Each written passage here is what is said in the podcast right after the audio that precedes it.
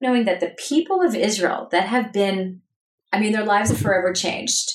Go and meet some of them. You have to see their attitudes.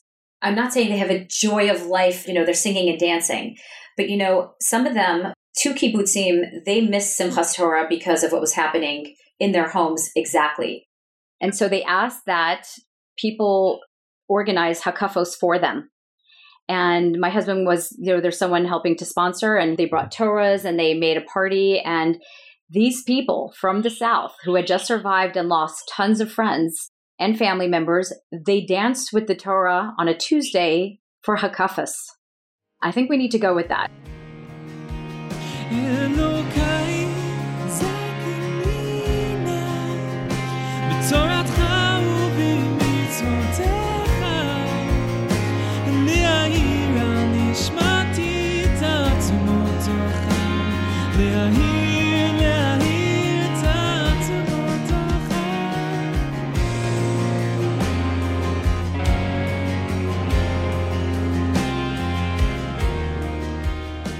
Hello, my name is Tanya Khazanov, and you are listening to Human and Holy, a podcast where we discuss the deepest parts of Torah, not just as scholars, but also as human beings. Today's episode is sponsored in honor of Tivya Bas Leah for the Aliyah of her neshama. Thank you to her family for making today's episode happen. May you find strength and comfort through the beautiful things done in her memory. If you would like to sponsor an episode in this new season of the podcast, please reach out to us at info at humanandholy.com or visit humanandholy.com slash sponsor to dedicate an episode through the site. Human and Holy is a nonprofit, and we are powered by your sponsorships. Thank you for bringing Chassidus into every corner of the world. Today's episode is the first of season four. I made an executive decision to start this season a week early, one week before the celebratory Yud Tes Kislev episode, so that we could begin with an episode about Israel. I know all of our hearts are there, some of us are there, and today we're going to talk about leaning into trust in God when you are experiencing grief or fear. For this topic, I got to talk to one of my faves, Hindel Swerdlow, probably your favorite too, who is a literal light in the world. I feel like it's impossible to hear her talk and not just think like, you know, I want to be friends with Hindel. Hindel is an American woman living in Jerusalem, and today she shares with us how she has moved from the terror of the first few weeks after the attack into pride and joy and empowered giving. She talks about the beautiful scenes on the ground around her and the ideas that are keeping her strong through this crazy time. This conversation was recorded three weeks after October 7th. And I think you will hear the rawness of that time in our interview, the shell shocked feeling that we were all experiencing. And even as we have somewhat horribly settled into this new post October 7th war reality, I know that rawness is still very much right beneath our skin, either every moment of the day for some of us, or just flaring up whenever we tune back in with ourselves or with what's going on in the world. Listen to this episode for a shift in perspective, for sisterhood, and honest talk about incorporating trust in God when your world is shaken. Hello, I'm so excited to have you here. I'm already feeling like reassured about the whole situation in the world because I'm like, Hindel's here. Hindel's going to speak to us. She's going to comfort us. She's going to tell us what's up, and we're all going to feel better afterwards. So thank you, Hindel, for showing up. I know you're like, why do I have to be the strong one? But you're here today. No, but I love your confidence in me. It's so reassuring. So let's see what you can get out of me. How much confidence? Where's Hashem? So let's get started with you introducing yourself. Tell us your name and tell us a little bit about who you are.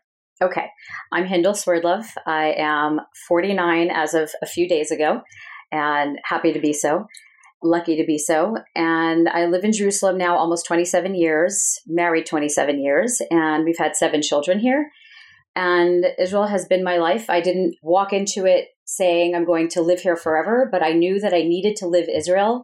From 18 years old, I've been visiting. And then when I was 22 and married, we came here by the time I was 23 And every year we're like, I think we should do another year. I think we should do another year. And like eight years in, we're like, oh, I think we live in Israel. With the war, I have a son that just signed up to make Aliyah because he wants to go into the army. okay, you're catching me at vulnerability. Not at the max, thank God, that was last week. But my reality, all of our reality has shifted in the last almost three weeks. Now, his papers, he got them all done within one week. He is in. He said in nine months he can hold a gun. He's really, really bright. I'm hoping he just crunches numbers for the army and that will be his job. But whatever he wanted, we said yes. And, you know, that's his prerogative. But just living in this land, we really feel it has been just an honor. Anyone who knows me know, like, what do we love most about Israel? And I'm just posting that as much as I can, like, oh my God, because I'm lucky I get to live here. This is what we get, you know from falafel to Judaism to bubbies wearing the funniest t-shirts because they don't know what it means in English because it was like a Halloween sale. You know, there's so much greatness in this country besides the holiness. So that's pretty much me in a nutshell. I teach at Maayanot. I'm teaching at Oriya. I've gone around to speak a little bit. First, I learned for many years just to get my Hasidus inside me. I grew up in a Chabad family, on shlichus, to Shlomo and Olivia Schwartz, UCLA campus. My biological mother was Alta Schwartz, coming from a big Deitch Chabad presence family. So that's in my blood, but I didn't learn Hasidus pretty much till 18. Once a week in high school, we would go, and I was just on fire for the 45 minutes we got from Rebbetzin Shanowitz in Los Angeles. So that's me. So my my involvement into wow. Hasidus and living the land and raising our family as we do, you know, it's all been a privilege, and I know that I'm lucky. I know it, and I'll talk about my husband soon. But meanwhile, that's me in a nutshell, and my beautiful children and my life here. That is a big move for you that your son is going to be enlisting in the army. I'm sure that like brings up so many emotions and having lived in Israel for so many years and like you said, living in Israel and putting your money and raising your family in Israel, etc. That was a lot and now to also have a son in the army, especially at this time, what is that bringing up for you? Well, since you ask, you know how to go right to the core so fast. Well, you know, it's a bigger story for me. We lost a child 14 years ago, exactly two weeks ago, 14 years. I already had buried a child in this land, and like Hashem should watch all our soldiers, but as soon as you enlist, you know that there might be a chance of Chas v'Shalom not not making it till 120. And I think that with everyone's vulnerability about really choosing to live life to the fullest, this child of mine who wanted to enlist is like, life is short. I'm going to enlist. You know, he has so many friends that went through the army. He travels a lot. All of these Israeli guys have all been to the army. It is an honor and a privilege to give back to your land. And you want to have that camaraderie with the people to respect them and say, I'm going to do it too. Thank you for encouraging me. And so we hear it. We hear it. And, you know, we said, Bavakasha with bracha, go ahead, you know, sign up. So it's, loaded. I, I feel like everything in this country is loaded, or maybe it's everywhere, but all the small details of life have now been exacerbated by anything we have been through at all. Living in Israel, where this is like a part of life, like the vulnerability of the Jewish people living in Israel, to be living so wholeheartedly and also knowing the vulnerability of life at the same time. It is apparent everywhere. You feel that anywhere you go. Everyone's in it. Everyone's been mobilized and everyone's also sensitive and everyone's also has all the feels. Yeah, I think that's a good way of putting it. I want to talk a little bit about what that has been like for you. Like, what has your experience been throughout the war? And how are you experiencing your emotions now? How are you experiencing your fear? How are you tapping into trust? I'll tell you, it's been really rough. And I will start by saying there is a guilt that comes with even fetching and complaining at all. We are living in our nice homes in Jerusalem. We have definitely had a few sirens. No one attacked us. No one I know personally has died, been kidnapped, tortured, and the rest. And with that, if you want to hear just about a regular woman in Jerusalem, who doesn't even have a child in the army, who's concerned about their children not coming home, God forbid, it has been hellish. And it's interesting because most people who don't live here say, oh, but you're in Jerusalem, you're okay. And, you know, unless it's a family member, some of them, most of them get it, some of them don't, and that's okay as well. But no, no, anyone living in this land has been traumatized. And again, disclaimer for all those in America and every other Jew in this world, I know everyone is feeling the trauma that we have been going through. And then because you already know what you're going through, Tanya, I'll tell you as a Jerusalem woman where the difference lies for me. The day of Simchas Torah, I was reading a book called The Daughter of Auschwitz. Highly recommended. It's incredible. I don't know that anyone needs to read Holocaust stories right now. They're really feeling it anyway. But in this story, you know, the sirens were going on all morning. I had a newlywed couple, my son and my daughter in law, beautiful people coming down in like whatever they can throw on their bodies. We do not have a cheder mamad. We do not have a secure space. So in between two bathrooms is like a little walk-in hallway. And all nine of us who were in this house had gathered together over and over and over again. My other sons had just come home at 5:30 in the morning, inebriated, and they're like, "We have to get up. You have to get up when there's a siren because we haven't had one in seven years." And so to be living with the immediate trauma of what's going on, we already knew that something big was happening. And there was a Yizkor to go to. My husband took the kids to Tzemach Tzedek Shul all the way in the old city to still daven, even though we knew what was happening. And I finished, I said I'm going to finish reading this book. Like it's Simchas Torah, but I also, we can identify as Jews and they were victorious. So I'm reading this book. And in this book, the ghetto of Tomasha something in Poland was liquidated.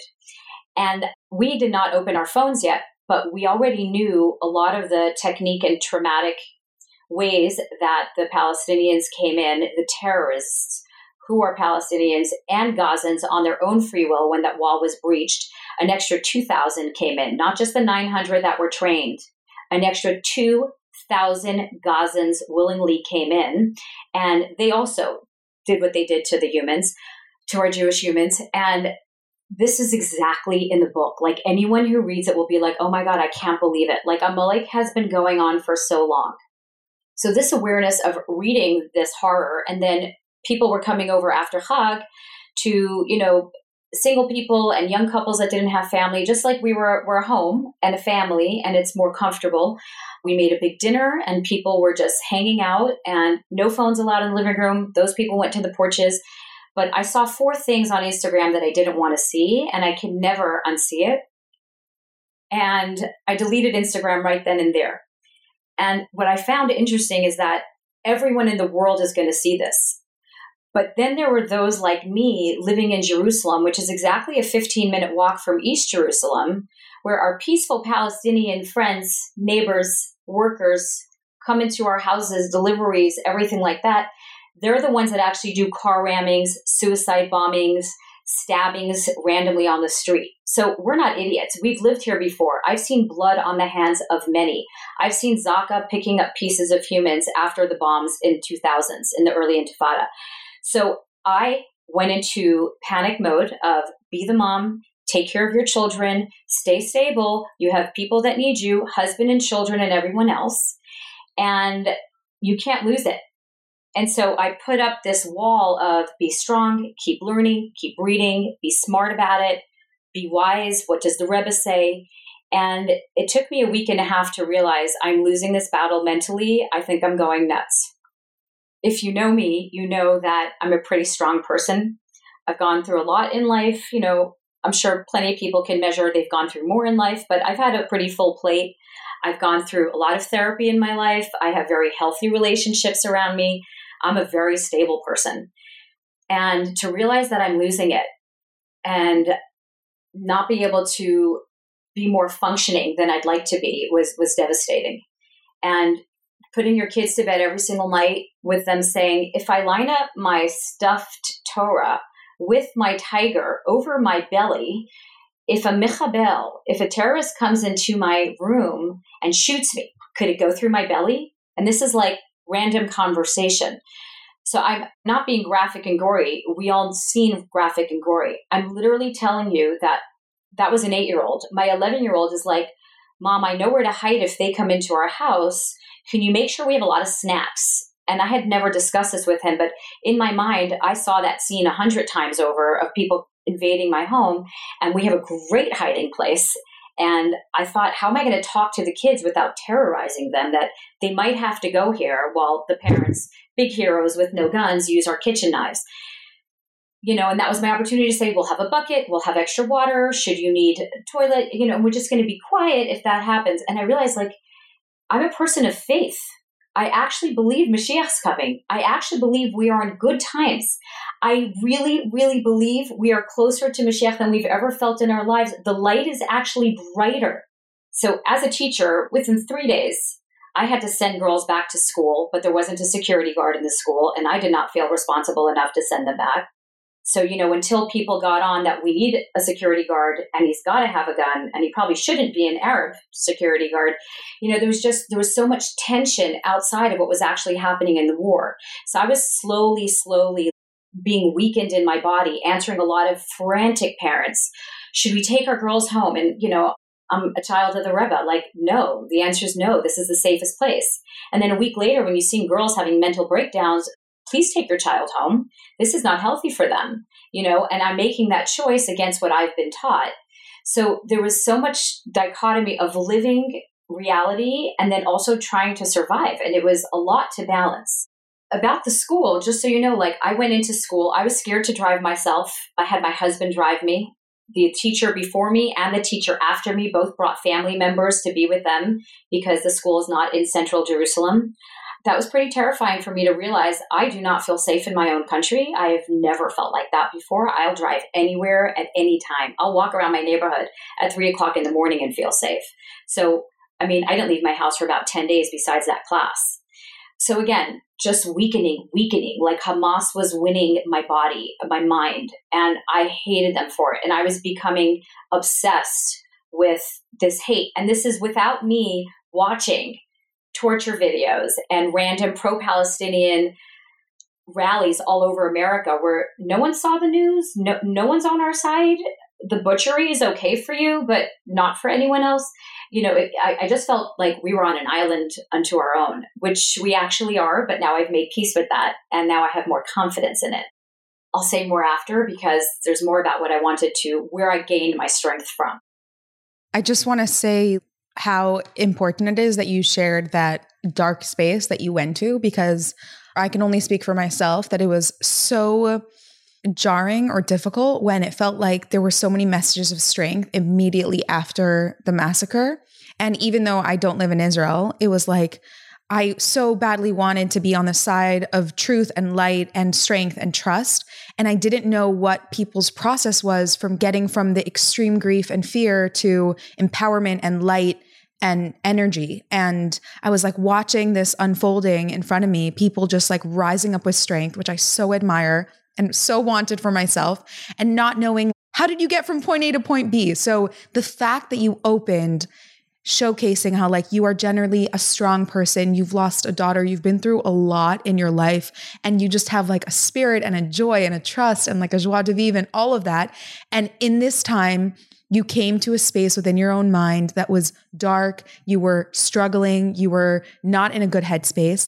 I am so grateful that you opened with that honesty because I think that wherever we go from here is going to be so helpful to anyone like you and like me, found themselves completely immobilized after hearing what was going on in Israel or experiencing what was going on in Israel and not knowing like how do we not let Hamas win in our minds? Like people were saying like this is a mind game. And I'm like I get that and I believe that but I don't know how to get out of it. So I'm grateful that you just opened with that. And now I want to hear how have you I know you have sort of transformed your perspective and you are feeling stronger and you are feeling more empowered and you are feeling more okay what was this process that has allowed you to now be on the other side where you're getting on a podcast to give us like some words of hope and faith Thank you. Because I, I, feel like we all go back and forth, but I am definitely a different person than I was that last week. And I'll explain that, first of all, my family, witnessing my family mobilize so fast, and credit to my 20 year old son who was here for the Chagim. He, you know, he has a spring personality we should all have our colors done just so we know what personality comes with that.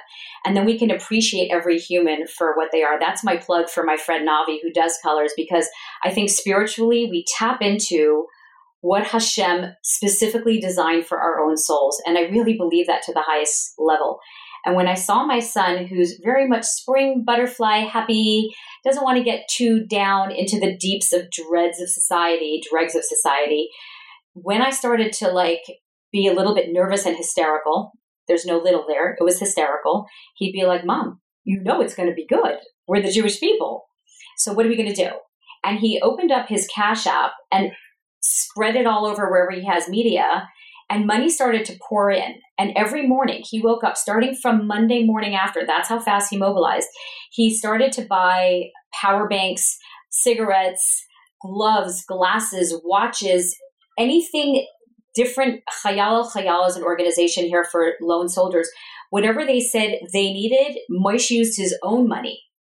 And then within the next day and the next day, both my husband and my other son, who were still here, the other ones had gone back, mobilized as well raised millions of dollars from one side, Yessi, literally millions of dollars, thank God, and going to the hands of the people who need them. He's meeting the people. Organizations are amazing, and sometimes some of it gets filtered through because people have to work. So he knew that what he was doing was helping the war effort specifically.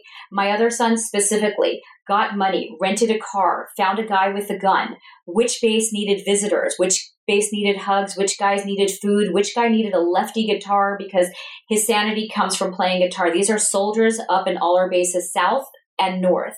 So having a house full of me just saying, Oh, where are you going today? I'm going north, and my heart falls because when they say north, they already cleared out so many villages and so many yishuvim from the north because rockets were coming in from Syria. So when my son says, I'm going to Syria, I mean, he's literally going where you can hold the binoculars and wave to the guy on the other side holding an RPG. So I have to pretend that's okay because my son is willing to do it for the soldiers. And I say, okay, just let me know what time you'll be back, right? So now I have three men in my home around the country doing their own thing. And I'm like, send me pictures because I'm inspired by their work, but I am terrified till they're all home at night. This is our reality. Okay, so now when you ask, where did I get the inspiration from? I know that I'm not the type to be a depressed person. I don't stay in bed. So, how can I get out? And this was me trying to listen to whatever I can without watching negativity. And I heard the Rebbe when he was talking, like, gem videos have been a lifesaver. Just little videos, little snippets of the Rebbe giving chizuk, really giving strength to people about Israel in a time of need when there's blackness and death and, and, and challenges. And so much of what the Rebbe was saying was, first of all, we do not need to elaborate on the details of people's suffering. And so when so many people wanted to share about the gruesome details of how people were murdered, and we know that the Mechablim were giving, they were given little booklets on how to torture who, which houses were marked for how many people should be kidnapped and how many should be killed. So the gruesome measures of torture, no thank you, please, not for me. I am a regular human. I cannot ever contain that. And I cry because I cannot stand in your shoes. I cannot hear it. And I'm sorry that people have gone through that, but I can feel enough for you and sad for you and cry for you that just hearing the Rebbe say, we do not need to elaborate. And then he continued, Al tiftach satan. We don't need to encourage these words and let the Satan have more free will. So we want to shut that down. And on the same day that I heard the Rebbe talk like that, I was on a Zoom with two different therapists for my kids' schools because we had kids home for days on end. They just went back to school this Sunday, which I'd like to say thank God because they needed it and I was going insane from having them home. And I love them, but I'm not a homeschool mom. But thank God they're back. The therapists were saying, you need to know that your children cannot look at any device of anything of the war other than what they're feeling in the house from their parents. That is enough. The sadness is heavy enough, and it is like pornography because pornography gets into the cells of your body, and then it is almost impossible to shake off that lack of self love, self devotion, ego. We crush our spirit with stuff like that. And you can only get out of that with rehab and someone helping you, doctors getting you out of this addiction. So our neshamas are not made for that. We can't go there. So I really liked hearing that.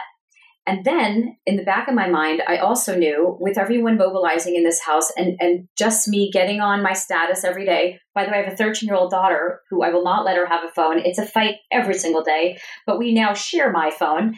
And she's like, How come you're not posting on status? I need a status. And I'm like, I never go on status. Also, I don't have blue checks on my phone, so I can't even see who sees it. So, as far as I know, zero people see it. But I've been getting like amazing feedback from my status which I'm just sharing what my boys have done that day, what I did with the kids that day. And so I'm realizing people don't live here. They want to know what here in Israel looks like. And I think if I was smarter, I would get it. Like I would have my multi-million dollar book coming out, but I don't get it. But if you want to hear what's going on with us and that's a good thing for you, then fine. And my 20 year old son, who's springing in so happy, he would usually tell me that's pretty negative. You need to take that back. Why do why do you need to put that on your status? So I would delete, delete, delete. You know, and then I have my other more rational people in this house, and they're like, "That's a lot of information. Do you want to share that information? I mean, it's okay with me, but if it's okay with you, you know." So between all the people that balance me out nicely, I was coming to a space of I need to get mental help, and I had called my therapist, and I had actually worked with the children's therapist. And I realized I'm going to take this opportunity. I had already bought a ticket to New York for my friend's wedding. She's 36 years old, never been married, and her wedding was on Tuesday, and my birthday was Sunday. So I said, Oh, I don't think I can dance at a wedding, even though I know that's what Hashem wants me to do.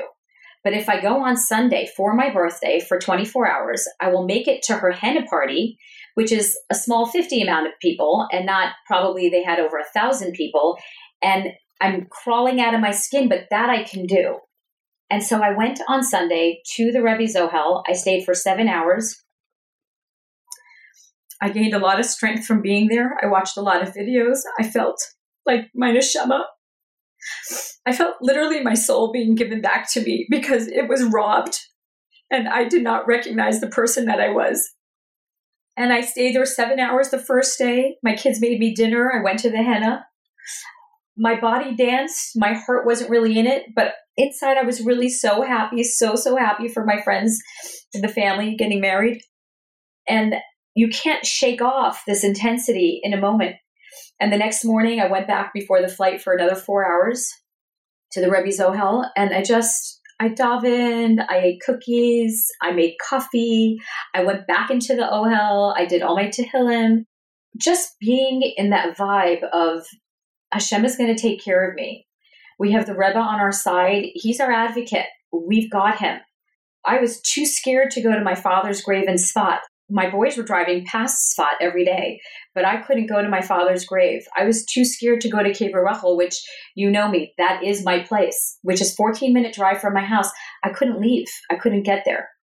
So that was a big invigoration for me. And coming back, I still don't know that I would have been able to go to that wedding, but I stayed up till three o'clock in the morning just watching those videos because then I remembered what true simcha is like. This is how we need to live. I will remind you that intellectually, I know what I'm supposed to be thinking. And so when I had access to my soul in a healthy place and I felt me mentally balanced, I was able to access the information that's like, are you kidding? We own this war. We will never win it because we have already lost too much. But we own this war. We are winning by flying colors. There is no way we will be eradicated. We are going to eradicate them. We have done it before. We will do it again. We could hold the sadness. We can hold the gladness.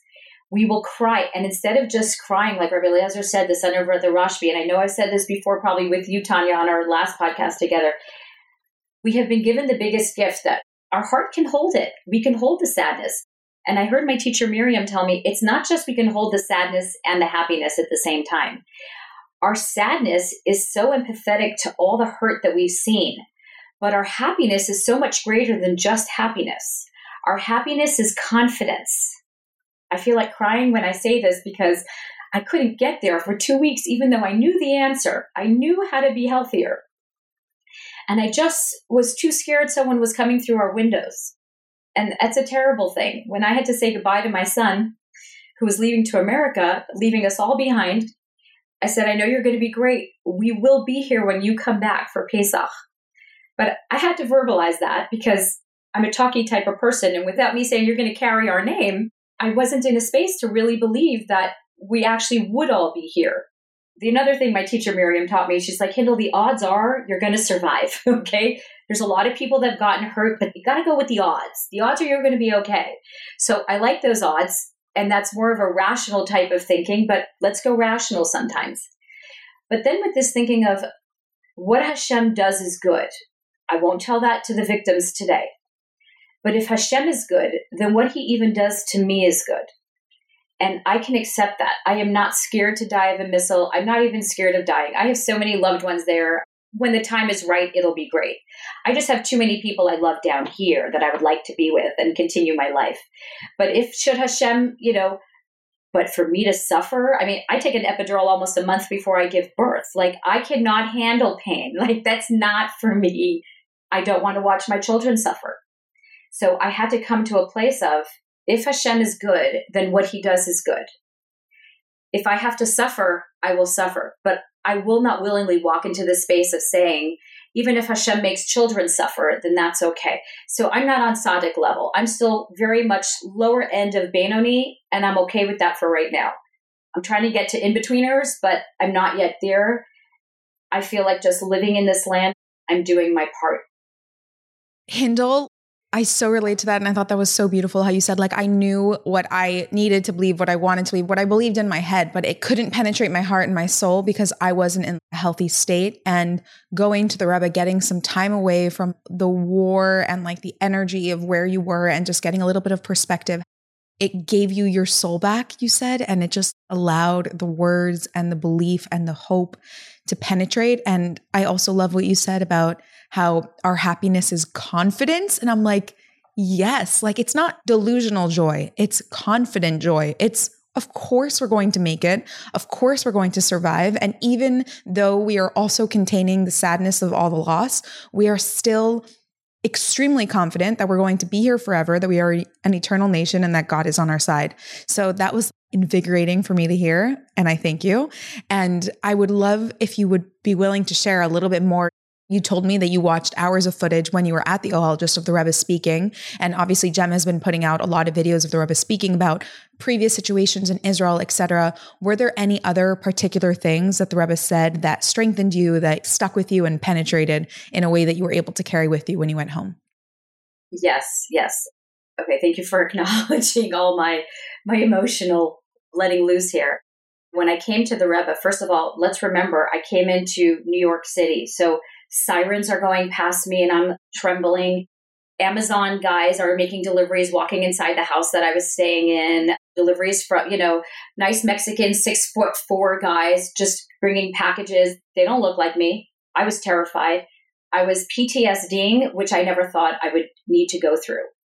And then just being at the Rebbe's Ohel and watching him tell people that are walking by him, I'm thinking of going to Israel, but it's the Gulf War do you think now's a good time still? And the Rebbe is saying, this is dafka a good time. And not only should you go, but you must publicize that you are going. People should know you're not scared to be in the land of Israel. And I thought, oh, that's me. Oh, okay. I'm going to let people know I'm not scared. And so the talk starts to happen. And then the Rebbe goes ahead and he tells someone else, the eyes of Hashem are on the land of Israel from the beginning of the year till the end of the year. Now we just finished Shabbos Bereishis. Oh, I'm the beginning of the year. You mean I got another 12 months? I will survive 12 more months. I will survive till 120, probably me 180. But another 12 months, I'm in. And then the Rebbe was, and obviously they had on loop at the Ohel all these JEM videos strengthening people about the land of Israel right now. And so another one was talking about that when we have Hanukkah, we are going to see the biggest miracles. We will see the tiny army defeat the mighty ones. You know, the Maccabees of just a few will be absolutely winning over huge amounts of armies. We will see the miracle with our own eyes. The light will be greater than ever. We can't ignore this. The Rebbe has never been wrong. He has mobilized humanity into a way of goodness and kindness that no one in the world has ever done before. You know, save our Avos and Moshe Rabbeinu and all the other tzaddikim that came before. I'm listening to him. He's got it down. So I'm in, you know, and just this constant, the love of the land of Israel, the strength that he gave to the people that live in Israel, the confidence that he had for our people in Israel, no matter what politics was going on, no matter who our government was, that's so irrelevant. Hashem takes care of the people of Israel. That's it. And that's what I kept getting. And like I said, it took some time for my cells to absorb this letting free of being in my Jerusalem home. And then by the time I was coming back, I already felt like I got this. And I'm not a faker to myself. I'm really down to earth and I know where I'm at vulnerably. I know where I'm at emotionally. I know who I am. And it took me time, but probably only sitting on the plane on the way back. And just remember that on the way there, I was with a bunch of people that were crying. They had flown in for funerals, people showing everyone pictures, sharing stories about the people that they flew out for, families running away with the little kids because it's too much to be here when all the sirens are going on. I mean, it's wartime here. So coming back into it's Hashem's war. Sure, our soldiers are so strong. Our soldiers will protect us. Sure, our government is mobilizing as best they can. Let's not talk politics. Sure, every civilian home that I know has mobilized for the war effort. I'm talking every single person in my neighborhood that I'm friends with. Everyone in their family is doing something from the little kids baking cookies to the older kids driving to the other ones fundraising money to the ones gathering all the clothes to give to all the people of the South that have been thrown out of their homes.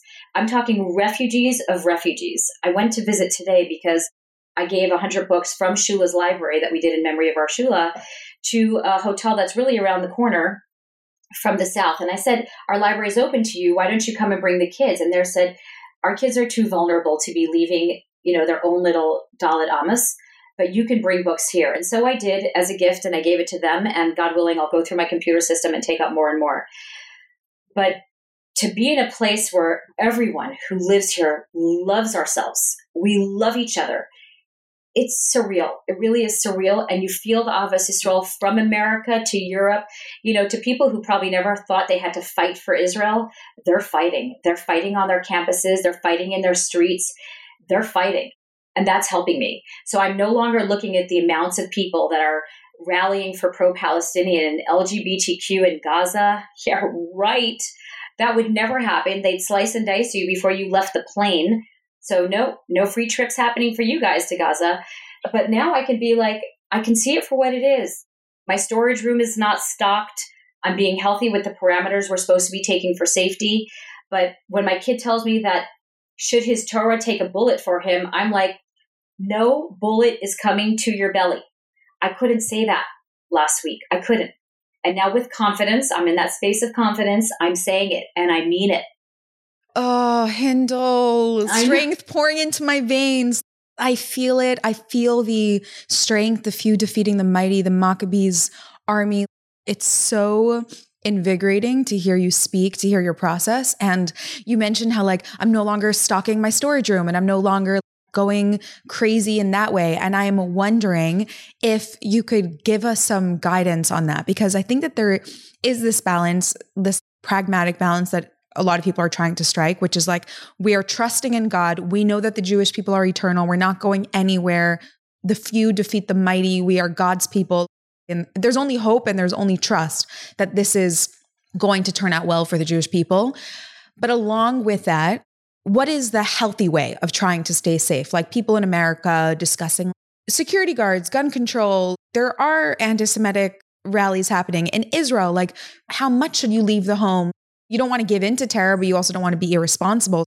So, I think what we need to remember is on my way, you know, I was only in New York for 24 hours and a woman came over to me, can you take a package back to Israel? And I'm like allergic to taking packages. I, I'm like always an envelope. I only travel with a carry-on for a week. I could take an envelope. This was for a day, so I had a half a carry-on. I was like, an envelope. And she's like, it's a duffel bag for the soldiers. I'm like, you got it. I will schlep that on a train. I will drag it however you need. And I think knowing that El Al itself and every single human coming into Israel today that's for the cause of the Jewish people, bringing everything that they can money and anything that the soldiers need, anything that families need, toys for misplaced families. We are living here something that you're not feeling. And there's a winning streak going on. Over 200 Arabs have come into the land of Israel. Well, some of them are from the land of Israel, I should say. They're from the land of Israel, and they tried to kill Jews, and our army killed them. And yes, I'm using these words. No, I'm not hiding behind pretenses. They killed them. In the past, they were too scared to kill anyone that came at them, even with a gun. They would shoot them in the knees, they would shoot rubber bullets. And now we're not stopping for that. No, no, this is over. You will not kill us. And what's amazing is that today's Hayom, today, well, today's Hayom is amazing for today also, but today's Chumash with Rabbi Gordon talks about in the Aseres Hadibros, it doesn't say you shall not kill. It says you shall not murder killing is good if they're coming to kill you. Then you must kill. Then it is a mitzvah to kill to save your own life. And if we love Hashem, we hate evil. If we hate evil and evil's coming to kill us, we kill them. This is what we need to do. So, knowing that our army is allowed to, without being scared of the repercussions of being sent to jail, knowing that our entire workforce, army, civilian life, everybody's mobilized to win this war, that's a winning streak. All you need from even a losing battle is morale from the people, and they feel like they're winners. So, God willing, we'll win, but already we're in the battalion that's winning. Like I'm on the winning team of color war here. And that is a plus for me. And so when I can remember that, which I have been lately, thank God, it's only been a couple days that I'm back, but I know that I'm going to stay with it rationally to understand that Hashem gave this to us. He gave it to us years ago we cry because the Beis Hamikdash has been destroyed, but we have the opportunity to be happy at all times. So yeah, we have the sadness forever. It's part of our DNA, but we also have the opportunity to choose happiness, to choose confidence, to choose faith that Hashem knows what he's doing and I'm a soldier in it. I'm going with it. So I do think that that's helped me tremendously. And that should be everyone's chizuk aside from what you're getting from learning Torah from all the different teachers who are coming out really, really strong, saying, you know, like Shani Jacobson said, wherever your post is, I don't care if you're in Timbuktu, Honolulu, New York City, you're fighting the war from there. That's your shlichus. And everyone should own up to that. And I will tell you also, last Shabbos, we had about 25 people here, and some of them were here to support the war. And remember, I'm still shaky, shaky, shaky, but I'm like, yeah, you should come to us because we're going to win this land. We're going to win this war. And they come and they're all inspired because they've been going to soldiers all week. And one of these rabbis, he's a shliach, he told me, I want you to know that when I went there, the soldiers give you chizuk. They know they're winning. It, that's not the question. They ask that Hashem should help them remove the horrible scenes that they've seen in their head. And the second most important thing that these soldiers are saying is all we want are hugs. And I know my sons, they have brought $100 gifts, they brought $200 gifts. When they gave a hug or a homemade cookie, I want to tell you that is worth more than any gift they could receive. That's amazing to me. We must go with that. We must feel the love that is there, no matter what type of Jew we are. Hindel, that is beautiful. And it is so encouraging to know that you're feeling the winning streak and that there is that beautiful energy of love and connection and brotherhood and sisterhood in Israel right now. And has that ability to tap into hope? Has that allowed you to be a little less paranoid about everything that's going on? Because that's kind of what I'm curious about is the paranoia. Like everyone has this, you know, everyone's like, we know what to do when the world starts to hunt Jews. Like, should we start doing it now? So, what do you do in the face of that paranoia? So I'll tell you, I, I mean, I lost the battle. I really did. I was paranoid and, I, and it's just paralyzing.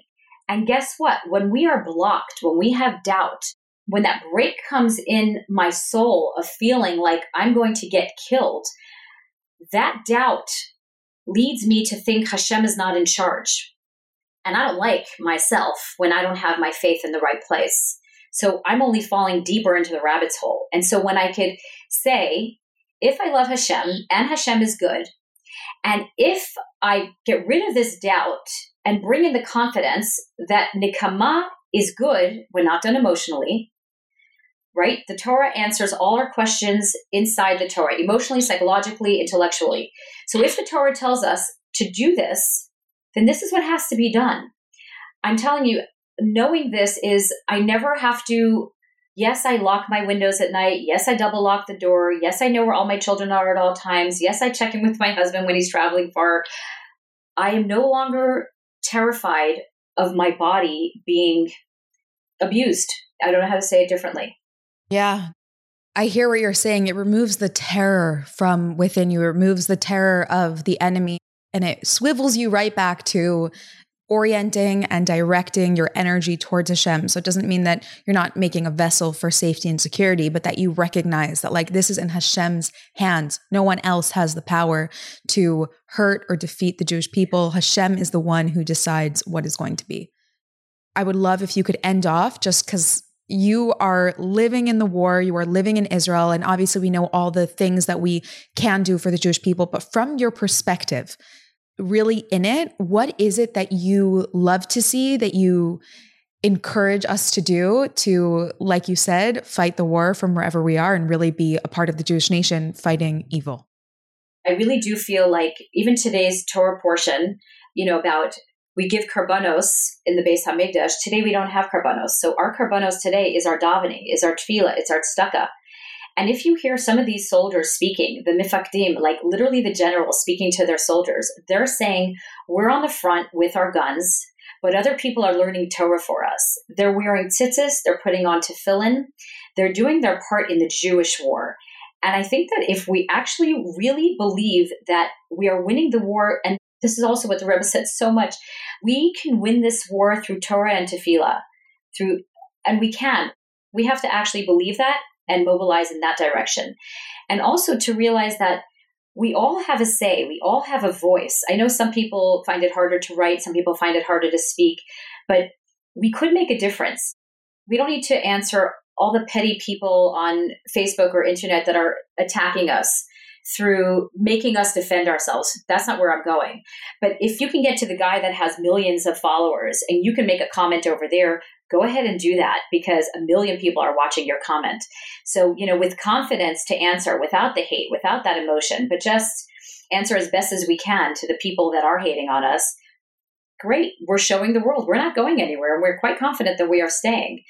And I think that also one more thing to inspire, you know, Torah, mitzvos, answering people to the best of our ability to spread the good word, but also knowing that the people of Israel that have been I mean, their lives have forever changed. Go and meet some of them. You have to see their attitudes. I'm not saying they have a joy of life. They're, you know, they're singing and dancing, but you know, some of them, two kibbutzim, they missed Simchas Torah because of what was happening in their homes exactly. And they said, we missed Simchas Torah, so we missed Hakafos. They miss Simchas mm-hmm. Torah, and so they asked that people organize Hakafos for them. And my husband was, you know, there's someone helping to sponsor, and they brought Torahs and they made a party. And these people from the South who had just survived and lost tons of friends and family members, they danced with the Torah on a Tuesday for Hakafos. I think we need to go with that. I mean, these are people that still recognize Hashem, that still know Hashem is good, that we don't understand his plans, but we've got to be closer to the end here, and it's going to be good. And, you know, if they love Hashem today, we better love Hashem. We better trust him and we better have that confidence that it's going to be wonderful. So I'm going with that. Hindel, I love that. And I think that's just the most beautiful way to end off. Dancing with the Torah on Tuesday because they didn't have the opportunity to dance with the Torah because they were literally hiding from terrorists or their families were being killed. And yet they somehow found the strength to want to dance with the Torah. Like that is the future of the Jewish people no matter what our enemies do to seek to destroy us, we are still dancing with the Torah the next day. And like the Torah is obviously our story, our connection to Hashem, our eternal story. Thank you so much. This was beautiful. And there's so much in here that I'm going to think about and just hearing it from you, hearing about your process, hearing your story. I really appreciate it. Thank you so much for your time and for sharing your precious energy and strength. Thank you, Tanya. Thank you so much.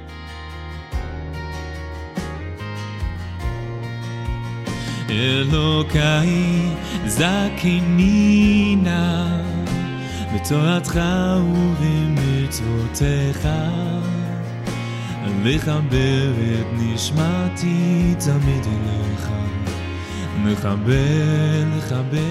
If you enjoyed today's episode and it sparked something for you, touched your heart or touched a raw nerve or just got you thinking, I want to invite you to keep this godly conversation going. Share the episode with a friend. Tag us on social media with your follow up thoughts.